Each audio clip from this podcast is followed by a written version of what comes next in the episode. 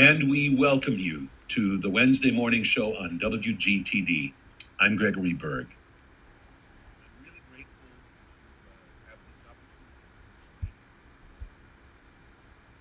Deeply involved in the important work of Hospice Alliance. And that is work that is going on in the midst of this COVID 19 crisis, uh, albeit uh, in different ways and under very different circumstances than would normally be the case. First of all, it's a pleasure to welcome back to the program Rita Hagen, who is Executive Director of Hospice Alliance. And joining us for the first time is Jennifer Sitkowski, who is Bereavement Coordinator for Hospice Alliance. And uh, they're going to be telling us not only about the, the, the good work that Hospice Alliance has always done and continues to do, and the way in which they are continuing to offer their services during this time of social distancing. Uh, Rita Hagen, Jennifer Sitkowski, we welcome both of you to the morning show. Thank you. Thanks. Glad to be here. Good to have Thank you you. here. Uh, Rita, before we get into uh, a, a, a conversation really focused on the present moment, uh, for anybody who is not directly acquainted with Hospice Alliance, might be good to get a couple of, of general uh, points uh, out of the way. And even before talking about Hospice Alliance, maybe just remind our listeners about what the term hospice represents and what hospice care is really all about. Um, I, well, hospice is really a philosophy of care um, about helping, obviously, the patient and the family meet their goals of life or end of life, I should say, and, and bring them to a peaceful end of life and, and do the things that are important to them. And that can be done in many, many ways. And uh, it's a team approach. You have a nurse, a CNA, you have a social worker, um, you have a very interdisciplinary approach to meeting the end of life goals for someone. And then after the person passes, uh, that's where Jenny's role comes in because bereavement is a huge uh, component of hospice care, and, and we provide that for up to 13 months and oftentimes beyond that um, in many ways. And Jenny will talk about that, but that's to help the family kind of move on um, from that point. Uh, hospice is not 24 7 care, but it's really an adjunct care to assist the family with caregiving, uh, assist the facility. Uh, we like to say we provide hospice where anybody, uh, wherever they call home. Right. So somebody could be at home receiving, I mean, literally at home Yes. uh, receiving hospice care. They could be in a hospital, they could be in a nursing home. Uh, In just about any environment, it is Right. possible for hospice to be a part of that.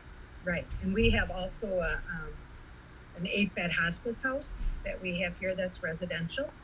Um, so those are patients that live in their own private home, and oftentimes, you know, caretaking is difficult, and those burdens get tough.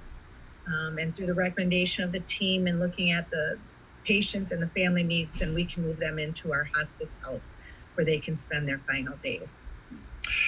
Tell our listeners uh, a bit about how Hospice Alliance specifically is organized and, and also uh, the scope of what you offer. Um, well, it, we provide hospice care, and we have been for almost 40 years. We do that in, uh, and always have since we opened our doors in Kenosha, Racine, and Walworth County. We go a little bit into South Milwaukee. Um, referrals can be called in directly to the organization by the patient themselves, we've had, family members, or uh, caretakers, or their medical professionals that are part of their care and we come out and we do a consult we meet with the family and then we talk about what are those end of life goals and wishes what's going on that made you call us. Um, a lot of times we ask families to think about would you be really surprised if your loved one was here in a year from now? And that's kind of a good way because sometimes people decline slowly things change. Um, but then our when our, we come in and do our consult we can answer those questions for the patient and the family and give them some direction. And sometimes people aren't always quite ready for hospice. Um, and then we have our palliative care program which is really just another uh, i guess tool to help people who have a chronic illness. Um, that's we have a nurse practitioner that will meet with the patient or family and again helps them. And they become kind of a, an additional layer also like hospice is in the sense that they connect them with their uh, primary caregivers and maybe could be a liaison or if they see something they could communicate that to the um, doctor the the difference between real difference between hospice and palliative care is in palliative care you can seek active treatment so you could have cancer or uh, chronic lung or heart disease, but you can still be seeing all your physicians and everything. But we're just kind of trying to help control symptoms and help give you better quality of life, perhaps until you're ready for that hospice step. Right. We have Jennifer Sitkowski with us for the first time on the morning show. Uh, she is bereavement coordinator for Hospice Alliance. Uh, Jennifer, first of all, how long have you been with Hospice Alliance? I've been with hospice for about uh, eight years now. Just oh. about eight years. Yeah. So you're yeah. not the new kid on the block anymore. Just new well, to the morning show.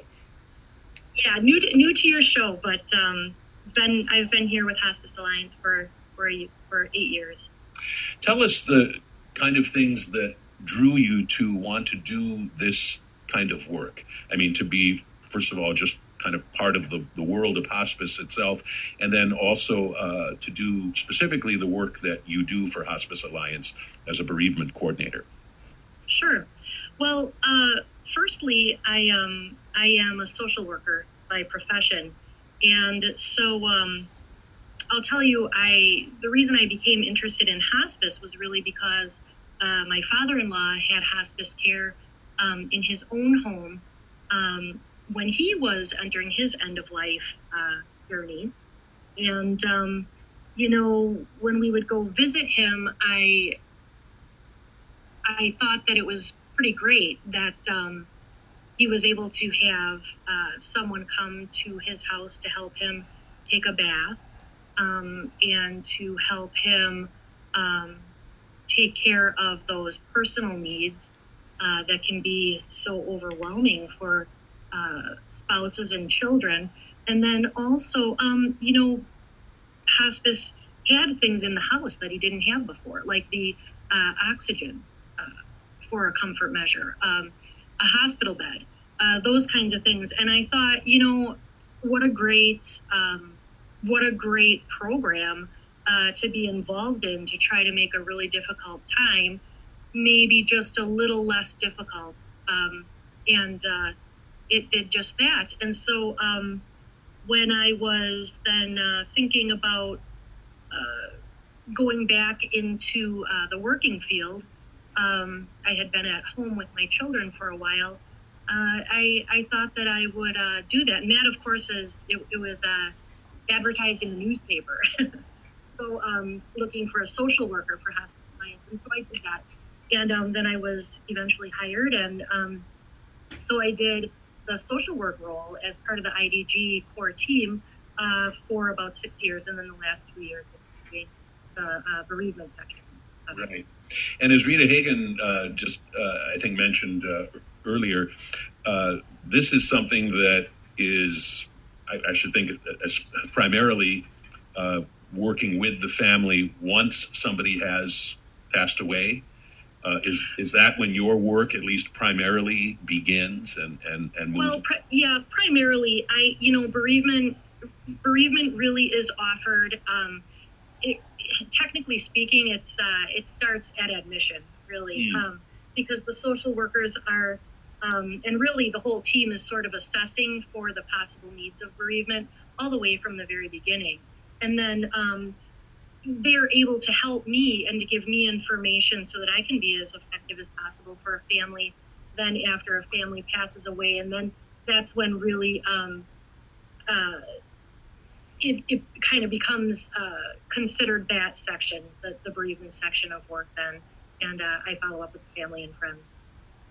For those of you just joining us, we are talking with two representatives of Hospice Alliance uh, Rita Hagen, who is uh, Executive Director of Hospice Alliance, and Jennifer Sitkowski, who is uh, Bereavement Coordinator for the Hospice uh, Alliance. So, Rita Hagen, um, maybe you could uh, take us back to whatever point in time uh, it began to be apparent that uh, this matter of COVID 19 was very likely going to impact our community and impact the work that you do and the services uh, that you provide to people. Uh, tell us about the first conversations that occurred at Hospice Alliance around this and uh, the, the first concerns that were raised in terms of how you might be able to go forward uh, given whatever was ahead. I think um, our earliest conversations began really right around the beginning of March. Uh, we had all obviously been aware of it, but that's when really it kind of came to our forefront that this is something that was going to hit us and had started, you know what I mean, already in other areas like Milwaukee. And so we began at that time uh, really keeping an eye on what was happening and where to go and what were our resources going to be and where do we need to listen. And I would say officially, it was that around the 10th of March that we began our incident command and put ourselves in emergency preparedness mode to set up to be able to handle what was going to be going on. Uh, we were listening to uh, all sorts of webinars from the state and our local uh, health departments as well as our national organizations on what to do. We did an inventory of our PPE and we looked at what we could do to make sure that um, you know we could continue seeing our patients, keeping our staff safe, keeping patients safe, keeping families safe. Um, I think by the end of that week, we were already screening. We had uh, developed a form, a JOT form, that was sent out electronically. So our staff has to, every day before they start their shift, they must uh, answer the questions on this JOT form that are the pretty typical. They have to take their temp. Do you have a temp? Do you have any respiratory symptoms? You know that. If any of those yeses, that goes right to our infection control nurse. That person cannot work until we review and clear if they can or not. We also screen our patients every day before visits. We've encouraged our families and given them the materials to keep in their home, uh, to keep track of the visitors into their home, to limit those visitors as much as possible. Um, we do that in our hospice house, and that has been our routine since probably March 11th. We've been doing that. Uh, we continue really to review that plan. I think the one constant we've had is that it's changing every single day. It's evolving. What's required? What is recommended? Um, I think our community as a whole, uh, the Kenosha County Health Department has been simply amazing. Um, I've been in touch with Racine's Health Department as well. Uh, it's just hard to sit in on all of those. So at least if you're following, you know what I mean, one set of standards, you know that you're you're on top of things. But they are really both um, trying to keep all of this um, under control. And, um, you know, I think you see that in our numbers and, and, and what's going on. So, you know, it's just been difficult. Getting PPE is difficult. We kept some, but we didn't need a lot. You know, we maybe had two isolation patients a year at the most. And now this is every single patient's an isolation patient. And, uh, just like everyone else, you know, we're trying to get those supplies and, and we've been very fortunate. You know, sadly, you pay more for them, but we're getting them and we keep our uh, inventory up. Um, and we have our CNAs going into facilities still that are allowed. Uh, there were some recommendations through Kenosha County that they only wanted one CNA per facility. And that again was they wanted to avoid like cross contamination. And it made its sense but we had to sit and figure that one out. And I have an amazing team here, and uh, in a course of several hours, we were able to figure out not just in Kenosha County, but we made sure that our CNAs across the board where we serve population only went into one facility. And that required CNAs who don't always do field work to dust off their CNAs. Um, they kept up their license, but they maybe work in our supply department or they work in our hospice house and they went out and helped us. Um, same with nurses. We tried to limit the amount of nurse uh, visits into facilities. So we have um, nurses that don't necessarily do daily patient care, took on some patient loads so that we could continue to make visits to our patients um, and be in touch with the family. I think it was by the end of the second week, we had the majority of our staff home working from home um, to keep them as safe as possible. There's about five of us here in the building that absolutely had to be here. So um, it's it's been quite the journey. I look forward to it being over, but uh, I don't see that too too soon, but uh, we kind of set up when they announced the end of April as stay at home.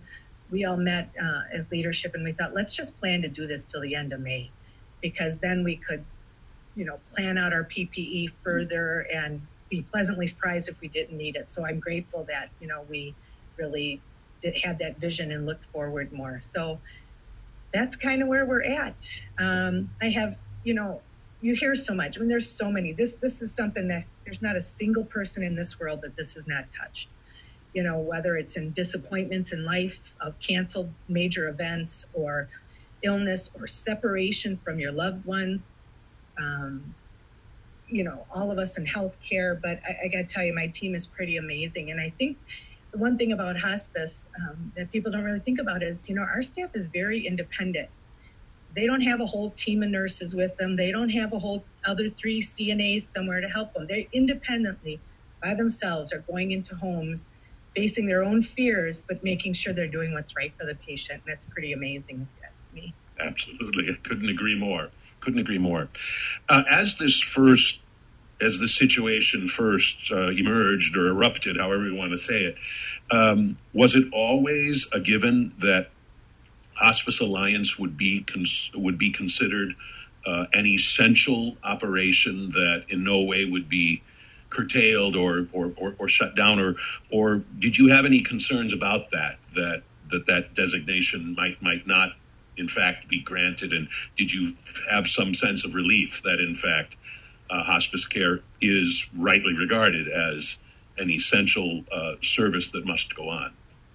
Yeah, honestly, I never, I never did, and maybe because I believe so much in hospice care and its importance that I really never thought that anyone would tell us we couldn't provide hospice care. And I'm grateful that that's not what it is. Now we've had some facilities who don't want us to come in, and I, we're a collaboration, and we work with them, and we will respect that. Uh, when we can't do that, we are we've done telehealth visits. We, um, you know, have means to be able to do face to face. Our social workers, our chaplains, they're doing majority of their visits that way. Uh, our nurses are when they can. Um, because I mean, we understand this is a new thing for all of us, and so we're really all of us are just kind of learning as we go. But uh, no, I never to answer your question, I, I never thought that. I always believed because hospice is essential to give people um, an excellent end of life. And so I'm grateful that others feel that way too. Right. Um, you've already partially answered this question. You were talking about at, at one point uh, when requirements changed. I mean, that that was one of the challenges of this situation. And I was going to ask you uh, whose requirements? I mean, at, at what point would something come down to you, which is now we have this new requirement that we have to sort of figure out how to implement? Uh, uh, who or what would be issuing those kind of requirements, and maybe can you give us an example of such a requirement? Um, well, it comes at you know many levels, and it's the legalities of okay, this is a federal thing. Okay, well the state says you're safer at home. What does that mean for us? And then you've got your counties that then control what happens within their counties. So I will use the example of we practice in both Kenosha, Racine County, as I said earlier, and um, we had Kenosha County when they were looking at it to address it. They felt the way to keep the people the safest because remember in an, an, environment like an assisted living it's it's communal living. You have your own bedroom space or whatever but you're you're going out. That's the beauty of it when you're older. You have all these activities and you have all these other people to socialize with. So when when you're living like that that also is then can be a risk for things to spread because people are all together just like large crowds. It's the same thing. If you can't have 10 or more in your home you certainly can't have that in the so Kenosha County decided that they wanted you to not work in any other facility and only in one facility.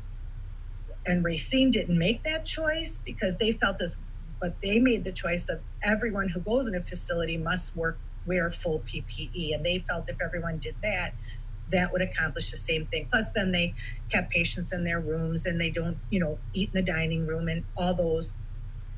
So we practice in both communities but we decided to follow the stricter of the two because we thought that was the right thing to do. And certainly it was easier for our staff than to have a rule here and a rule there. And you, you couldn't bring someone from Racine to work in Kenosha anyway. So that would be one example. Um, we are all, my director of clinical services, our infection control, I mean, human resource, every day we're looking at the CDC websites, the state websites, the local ones to make sure that we're not missing anything and staying up on what is the, you know, latest best practice for this. Have any of your people been working with anybody directly suffering from COVID 19? There are positive cases that have been in some of our facilities. So, um, we, fortunately, none of our actual patients that we are helping with CARES for have, but there are some facilities that have had them, yes, and in, in all the communities actually. We're speaking with Rita Hagen, Executive Director of Hospice Alliance, and also with us is Jennifer Sitkowski, who is Bereavement uh, Coordinator uh, for Hospice Alliance. And we are uh, talking with them about how Hospice Alliance is carrying on with their very important work, uh, even in the midst of the COVID 19 crisis, and uh, finding ways to continue to offer uh, all that they all that they do.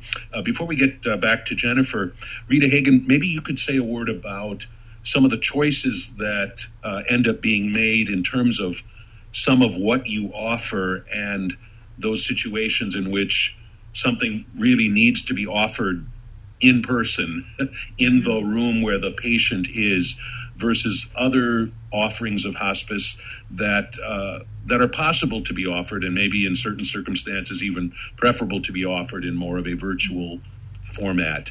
Maybe you could help us understand those kind of distinctions and and probably some some difficult choices that maybe sometimes have to be made regarding that. Yeah, I think I mean we've continued to admit patients right from the very beginning and continue through today because um, we believe uh, again that people need that, and now probably more than ever. I guess I'll use that same term essential because that's the word that's used so much. What's essential? Who's essential? Those essential in person visits that we have to do are that very first admission uh, assessment because the nurse has to be there to do a physical assessment on the patient. Beyond that, we could do virtual visits, and we are doing virtual visits um, whenever we can. But there are just times where people need you there, and then you know the nurse is using her better judgment on how to you know to do that. We have really set back i think i said earlier the social work and our chaplain visits.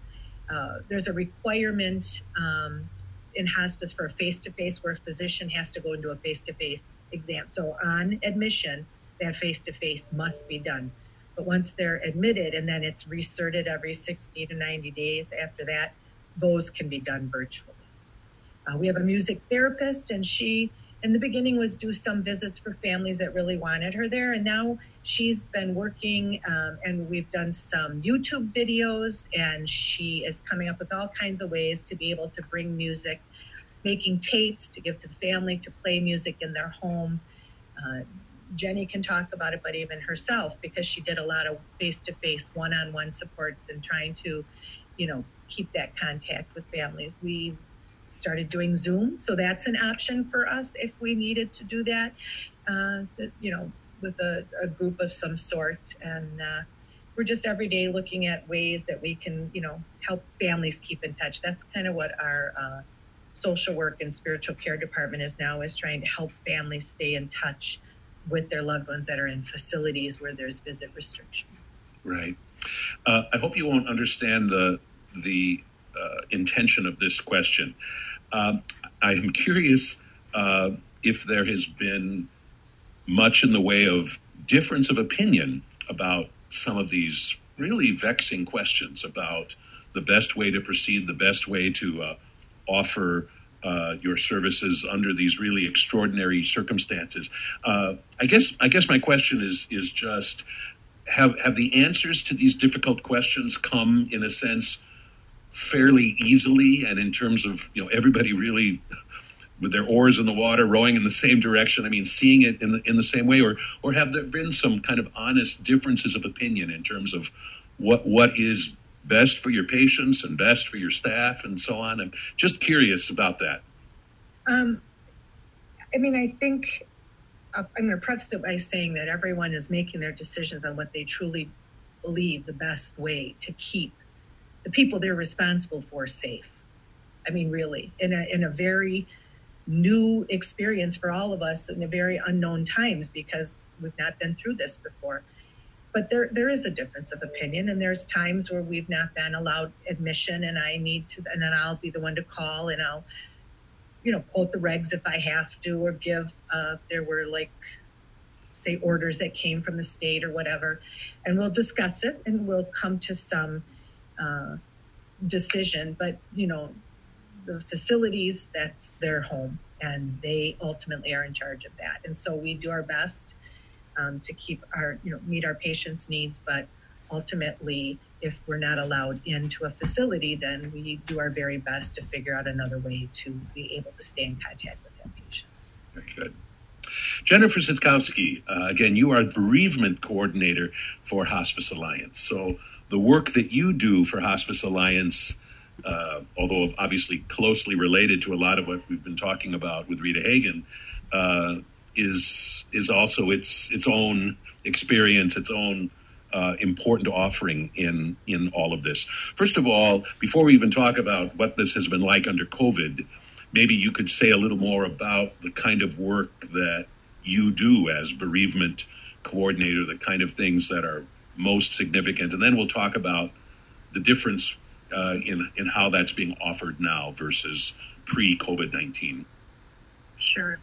Well, typically, um, you know, bereavement services kind of consist of a lot of support uh, in the way of phone calls, uh, visits, one on one visits, as well as group support that we uh, hold here at the office.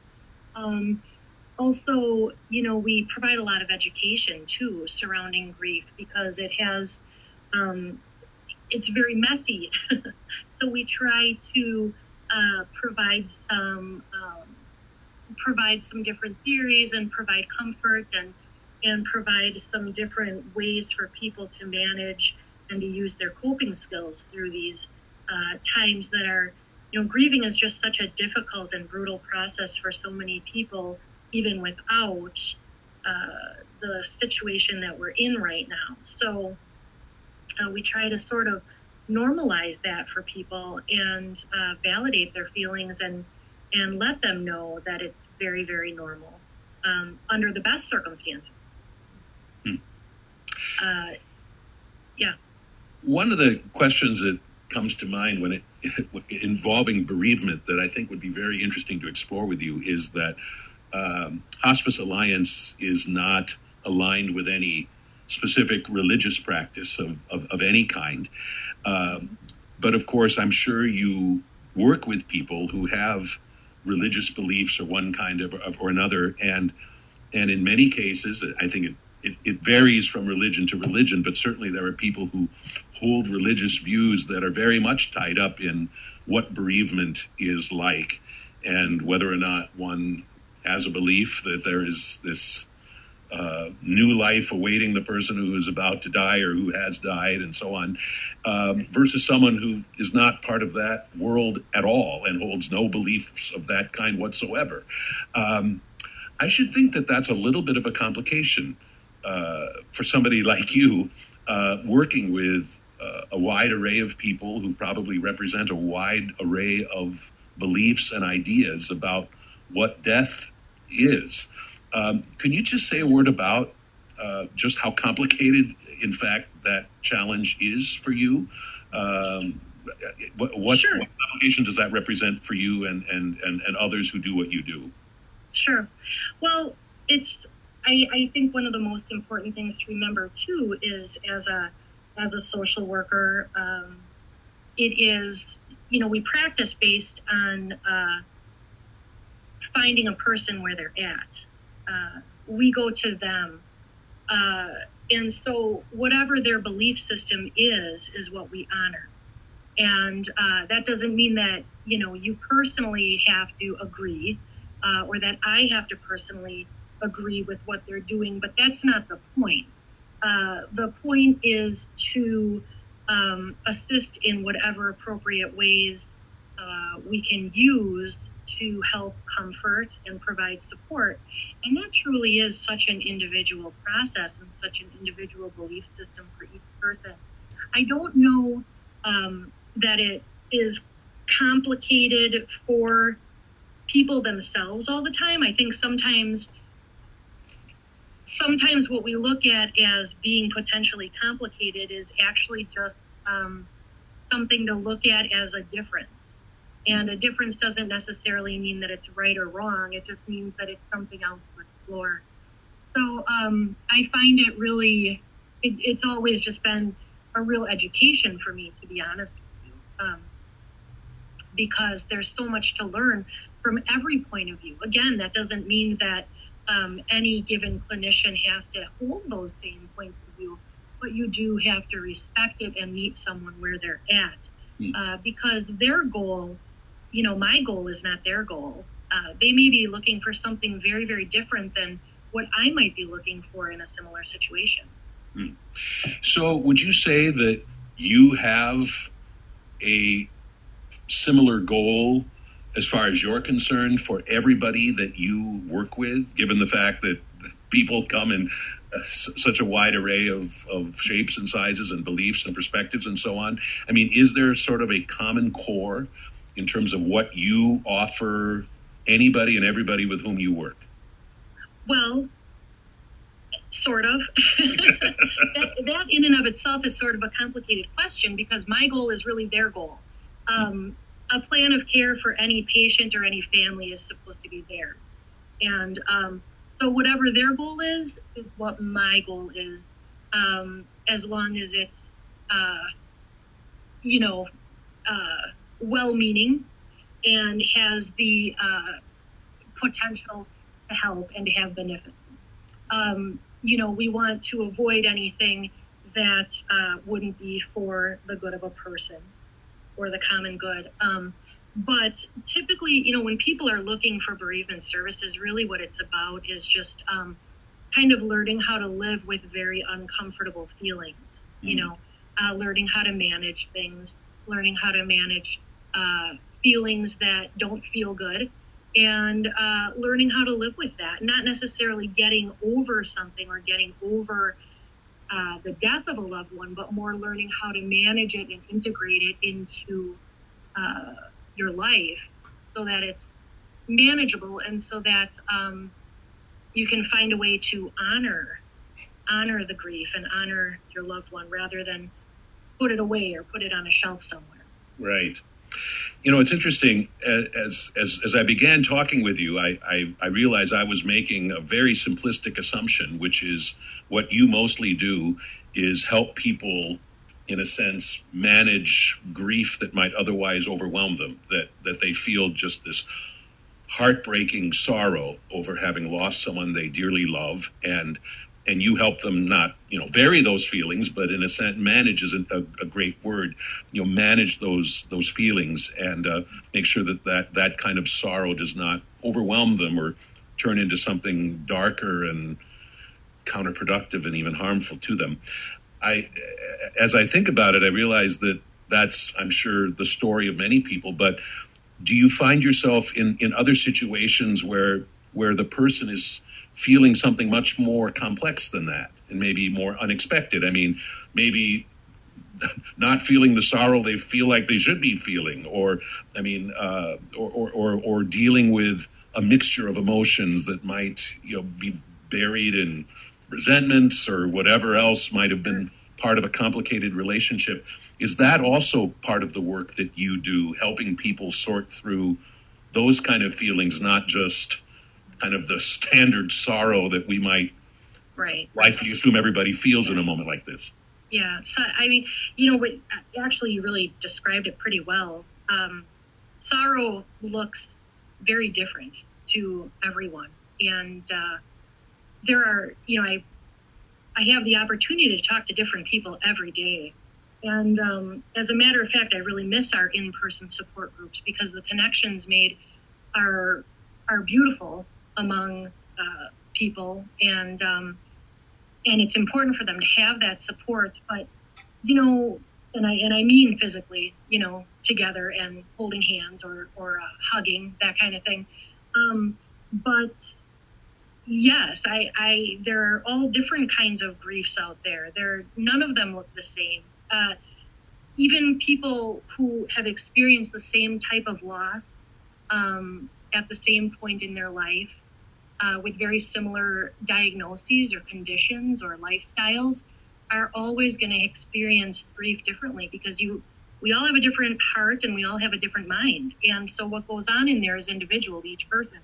And so um, oftentimes when people are talking about grief all these other things kind of come into play. And it often you know reflects uh, the relationship that was previous to the death and sometimes that does get complicated and it's always important to remember that um, you know, here in in hospice, it's uh, grief and bereavement counseling, but it's it's not therapy. We're not licensed to do that under hospice. So what we have to do is when when we kind of sense that things are getting complicated and maybe somebody can use a little bit more support or maybe um, maybe I don't have the skills um, or the scope to help with something or to to talk through something with someone is we, you know, we provide referrals and we have so many therapists in this community.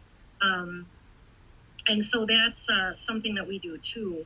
Uh, if something is, is beyond uh, what we can really help with, then we refer out because that's the responsible thing to do. Um, help people get pointed in the most helpful direction for them. Um, so yeah, that's that that's very common. I mean, that's that's a lot of the meat of what I do is sort of um, helping people. Um, and, and I don't really do the work, by the way. People do the work themselves. You mm. know, it's just sort of um, uh, maybe helping helping them draw out their own skills and mm. uh, maybe teaching a few tools that they didn't know they already have. Like that. So, say a word about uh, what it has been like to do what you do in this time of COVID 19, this time of social distancing. You've already touched on the fact that uh, some of what you do would much more typically involve people gathered in a room, maybe gathered in a circle, and maybe holding hands and or hugging or whatever. And of course, all of that at the moment is pretty much uh, out of reach. Um, so, tell us what your work feels like right now and the kind of experiences that you are trying to give to people given the limitations uh, within which we're all living right now? Well, I think, first of all, um, you know, we do have the capability to use Zoom and so forth. And so that is, that's going to be helpful. And I'm going to uh, see what kind of interest I can uh, gather this next month in putting together a, a grief support group that way. Um, but I just think it's really important not to underestimate the importance of the telephone. most mm. people have, you know, most people have a telephone. And um, I can tell you that my conversations with people on a daily basis have become much longer, uh, much, um, I guess, uh, more involved and uh, deeper. people are talking more, and uh, and I think that's a good thing. You know, people's lives have slowed down tremendously. And so, with people at home instead of at work, uh, with people, um, you know, being forced to be home and being forced to kind of be at home with their own feelings, um, they do have more to talk about. And and they are talking and they are kind of figuring things out as they tell those narratives. Uh, that's kind of how it looks for me. Um, the conversations are, are certainly different. People, you know, when it comes to the nuts and bolts of what people are struggling with right now, um, a lot of it is the fact that uh, they cannot have a large memorial service if that's what they wanted to do. Um, kind of reframing things, uh, looking at things in a different way. Um, uh, people are people amaze me with their resilience, really, and people amaze me with uh, the alternate plans that they can come up with and and uh, they can reach really deep inside of themselves and, and come up with some pretty fantastic ways to look at things. Um, it's harder for some folks than others, you know. And uh, so some people are putting things on hold until uh, things get a little bit more back to normal uh, because they may really want to have a service. For many, many people, the ritual aspect of having a service or a memorial is very, very healing to them and helps them to, um, I won't necessarily say move on, but it helps them to honor the grief that they're feeling, and which is which is a fantastic thing to do. So um, they feel, you know, many people feel like they are just kind of stuck right now, having to wait for those kinds of things. Hmm. Mm-hmm. And I guess part of what you are trying to do is help them in that, in this time of waiting, and I suppose help them find other ways to honor their grief and experience their grief in a healthy way. Right. right. Mm-hmm. Yeah. Mm-hmm. Go ahead. Oh, I was just going to say it's it's a, a lot of encouragement. I think. Um, and a lot of reframing and remembering that this is temporary. Uh, you know, uh, looking back, you know, reflecting back on our own lives about what are the things that have gotten us through difficult times before, and we employ those things now. Um, and and uh, and yeah, and really just holding a space for people to um, share. That's really just holding that space for people to to talk very important. Jennifer Sitkowski is uh, bereavement coordinator for Hospice Alliance. Rita Hagen, we'll uh, return to you, executive director of, of Hospice Alliance. So it sounds like one of the decisions you made was to remain in this kind of current format uh, through the through the remainder of of May, and um, I suppose you are having conversations uh, uh, even now about uh, what the summer might potentially look like. Uh, and I suppose those are difficult conversations given the fact that it's hard to know exactly what's ahead for us. Yes, I um, you know, we got we did get a little excited this week because we thought, well, if if it opens up somewhat um, at the end of May as it's supposed to, you know, how would we slowly kind of bring our staff back in the building? Not like all of a sudden on Wednesday the 28th, everybody come, you know what I mean? We'll start to make a plan to slowly bring people back. And um, I, I, think that plan is going to have to involve is still somewhat of limited visits because no matter what, if the safer at home ends, we're a couple weeks behind Milwaukee. You know what I mean? They started before us. So, you know, kind of our peak is still out there. Uh, and I'm certainly no expert, but just the looking and reading and understanding. So, you know, I think even beyond that, there, there's going to be a lot of changes. And I, I, think for all of us, whether it's in hospice or just in our everyday life, is what is normal going to be? What's our new normal? What is that going to look like? Because hmm. I, I expect it's going to be quite different, getting us even through the summer. You know what I mean? Caution and travel, and you know, you can say things are open, but what does that really mean? And and you know, you're still going to have what's out there, but we're we're going to move slowly because we want to be sure that we don't get uh, to a place, you know, when we've worked so hard to contain things and keep everyone safe, we want to really continue to follow the direction given from the CDC and our local uh, state authorities, really, to move forward. Very good.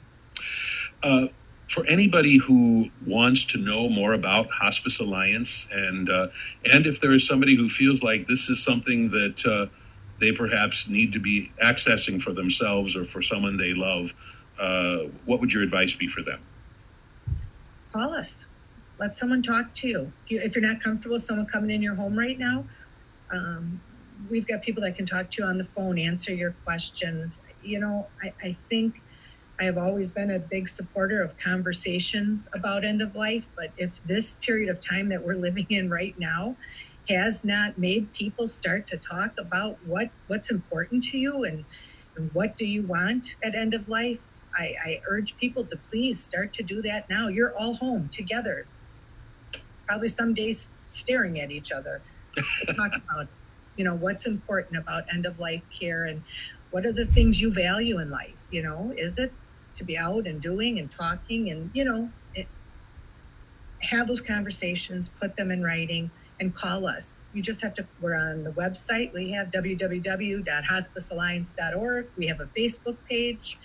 Um, and just calling 262 652 4400 and have one of our um, experts just talk with you and answer your questions if you're concerned about a loved one or maybe even yourself. Um, and we'll take care of you. Very good. Rita Hagen is the executive director of Hospice Alliance. Jennifer uh, Sitkowski is the bereavement coordinator for Hospice Alliance. I want to thank both of you for being part of the morning show, for uh, offering really a sterling account of of the, the good work that Hospice Alliance does, you and all of the devoted members of your staff, and uh, the way in which you are continuing to offer all that you do, even through the uh, complex challenges of, of COVID 19. And I want to thank you once again for being part of the morning show today. Very best wishes to you. Stay safe. Thank you. Thanks for Thank having you. us, Greg. We appreciate Thanks, it. Thanks, Greg. Well.